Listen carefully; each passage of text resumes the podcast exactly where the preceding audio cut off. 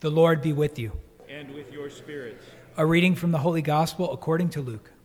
Glory to you, O Lord.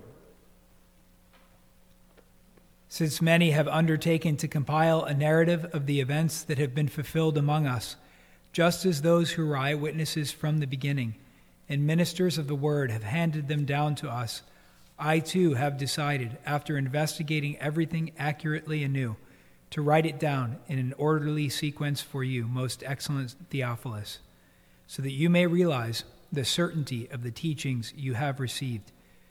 Jesus returned to Galilee in the power of the Spirit, and news of him spread throughout the whole region.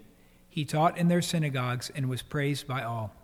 He came to Nazareth, where he had grown up, and went according to his custom into the synagogue on the Sabbath day.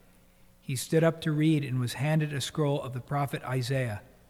He unrolled the scroll and found the passage where it was written The Spirit of the Lord is upon me, because he has anointed me to bring glad tidings to the poor. He has sent me to proclaim liberty to captives and recovery of sight to the blind, to let the oppressed go free, and to proclaim a year acceptable to the Lord. Rolling up the scroll, he handed it back to the attendant and sat down and the eyes of all in the synagogue looked intently at him. He said to them, Today this scripture passage is fulfilled in your hearing. The Gospel of the Lord. Praise to you, Lord Jesus Christ.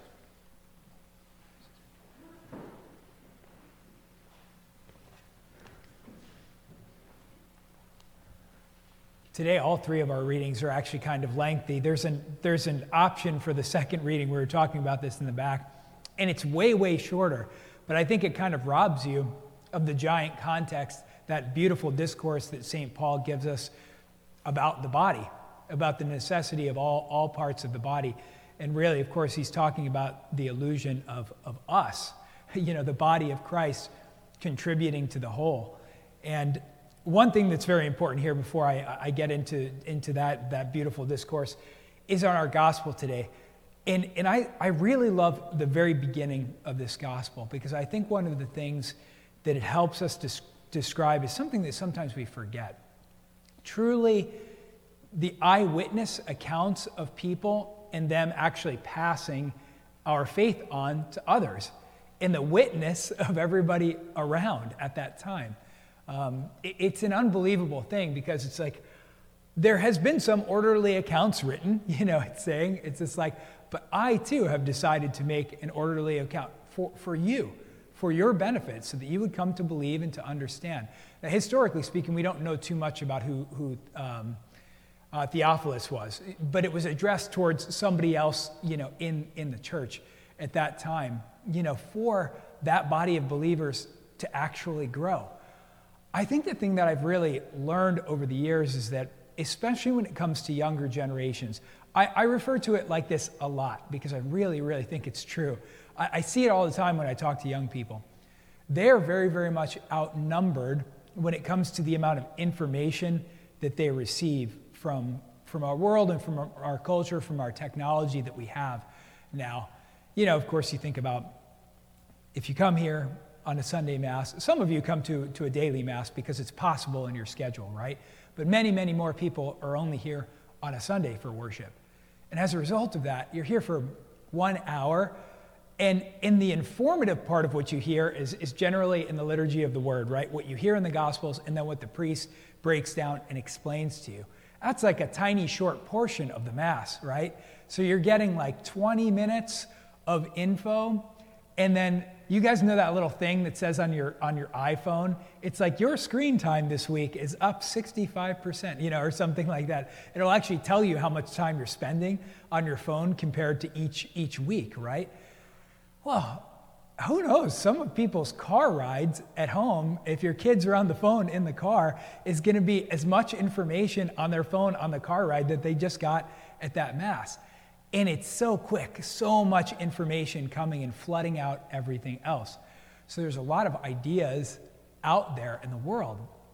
And often what I, what I hear, and I heard a lot of this when I was a coach. Uh, when I coached climbing, the, the team that I coached was seven years old to 18 years old. So a very big span of youth in there. And often we would go on trips, sometimes like really long trips to like California and other places like that in, in a 15 passenger van and stuff like that. So I, hear, I heard lots of conversation, and you start to hear how things get shared.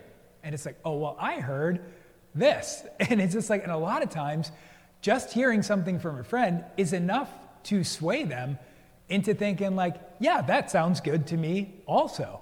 It's shocking how quickly um, somebody who's younger who could be swayed in one particular you know, decision or another.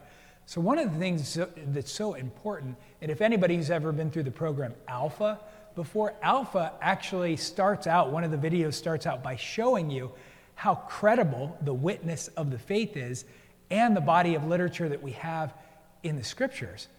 It's amazing, more than any other piece of literature that we have.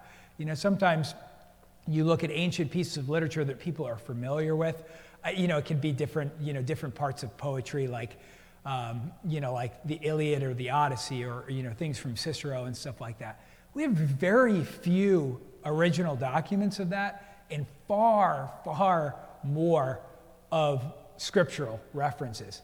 You know, it's like thousands and thousands of scriptural references as to a few hundred documents and some of these other things. But yet, the author, authorship is usually never doubted. you know, everybody thinks, yes, you know, the people who wrote it wrote it. Uh, but it's often the case with the scriptures. We doubt like every aspect of it, yet we have far, far more evidence for there. So it's important for people to realize, especially the young, that what we believe as Christians is very credible. And also to understand a little bit about world religions as well, so that we can have that conversation so that it's not something that, like, oh, well, there's a lot of other things out there. Yes, there are a lot of other things out there. But we should be able to break them down and to say why the faith that we believe in is actually a credible thing to believe. Um, and so, as a result of that, the way that we do that is by all of the gifts and the talents that the body of Christ has. Of course, everything flows from Christ's body, Christ the Creator. Yesterday, one of the things I mentioned was one of my favorite titles for God is the author of life. Author of life, the creator. So, all of us as created beings bring something unbelievably unique to the table. And sometimes there's like this argument about, like, oh, like, I want to be this or I want to be that. But St. Paul tells us in that one letter, it's like not all are called to be every single thing. We all have been given different gifts. And, it, and it's not a struggle for, you know, one of them being better than the other.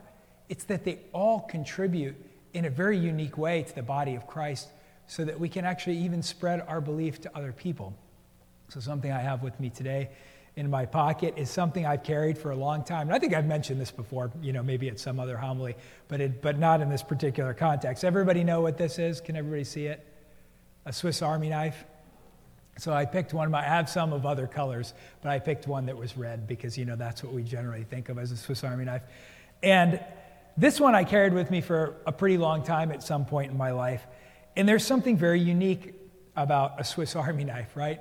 It's a, it's a compilation of tools. So it packs a big punch in, in the ability, ability that it has to solve a multitude of problems. And it was super funny because I was, you know, I was in the outdoor industry for, for years. And a lot of my friends who are in that world carry some sort of like knife or multi tool of, of some regard. And so I remember at some point it was more popular to carry these like really cool, like lock, you know, you'd flip it out and you'd look like Rambo, you know, it's just like this big knife.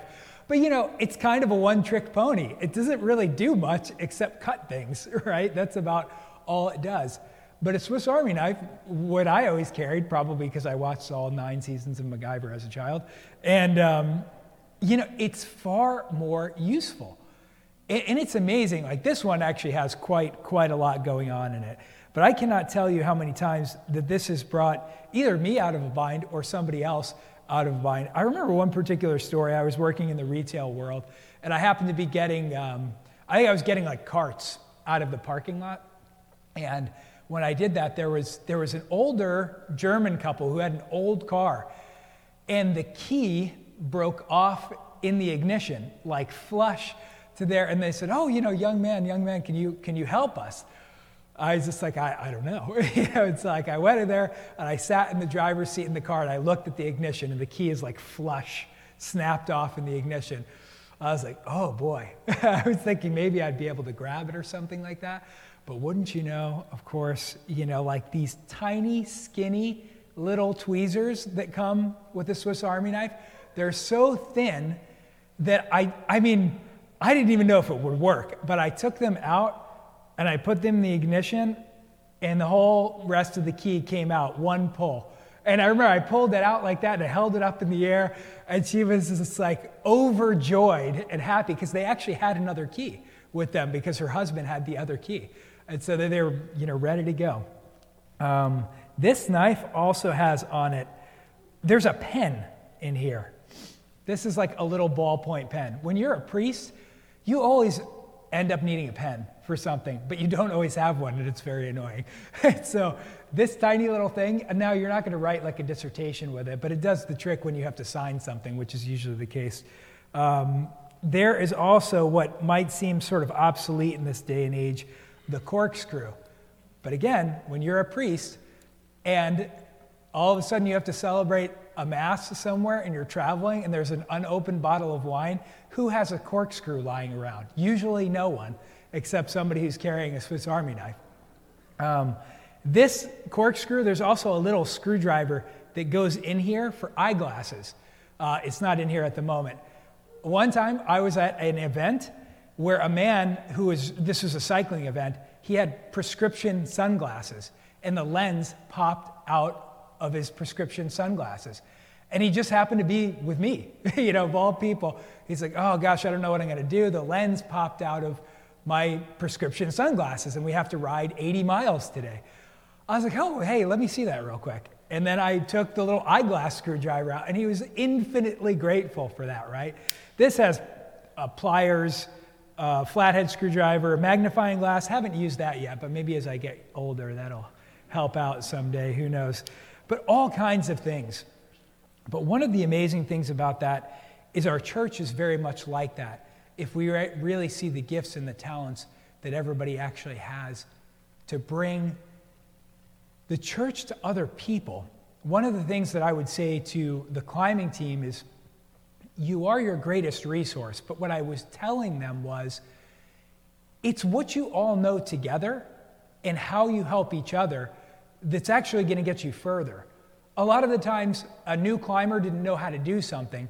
And if I knew another team member that was good at that thing, rather than me teaching it as the coach, I would ask one of their teammates to show them how to do what they were trying to do. If it was learning how to tie a knot for the first time, usually it was the older kids that would teach the younger kids how to do that. You know, within all of us, we have an amazing, amazing abilities. You know, people who are able to sing and lift up our prayer during worship, people who are able to teach, truly, people who hear God in such a unique way that they can hear prophecies of God or God speak to them in, in their heart or, or in some other way all kinds of gifts. And then, you know, another one is leadership. Some of you have a gift of being able to lead. So sometimes small groups, our pastoral councils, our finance councils, all of these different things. But if we see that about ourselves, if we can contribute to the church, it's the whole body of believers joined together by the Eucharist that really is the body of Christ. It's like we really are like the Swiss Army knife of God if we all work together in one source. Notice, like a Swiss Army knife, it's like it's all together, right? It's not all separate tools scattered about. Uh, that was one of the, the things that St. Benedict always used to talk about is like the, one of the worst things is a roving monk. They talked about monks had to be part of communities. Ones that bounced around all over the place were seen as problematic and worthless, generally speaking. But one that was bound to the community was able to contribute to the community because they weren't in it for themselves, they were in it for something greater. And that's why we're here for the church. And we all contribute in a unique way. But everybody's role is absolutely precious in the eyes of the church. And that's why we try to spread our belief it also allowed people to understand the credibility of what we believe by other, by other people, by other gifts in the church.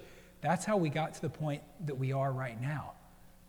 And so that's the question. When we send out, when we come out of this church, you know, is there something that we're not using our gifts for that can contribute to the body of Christ?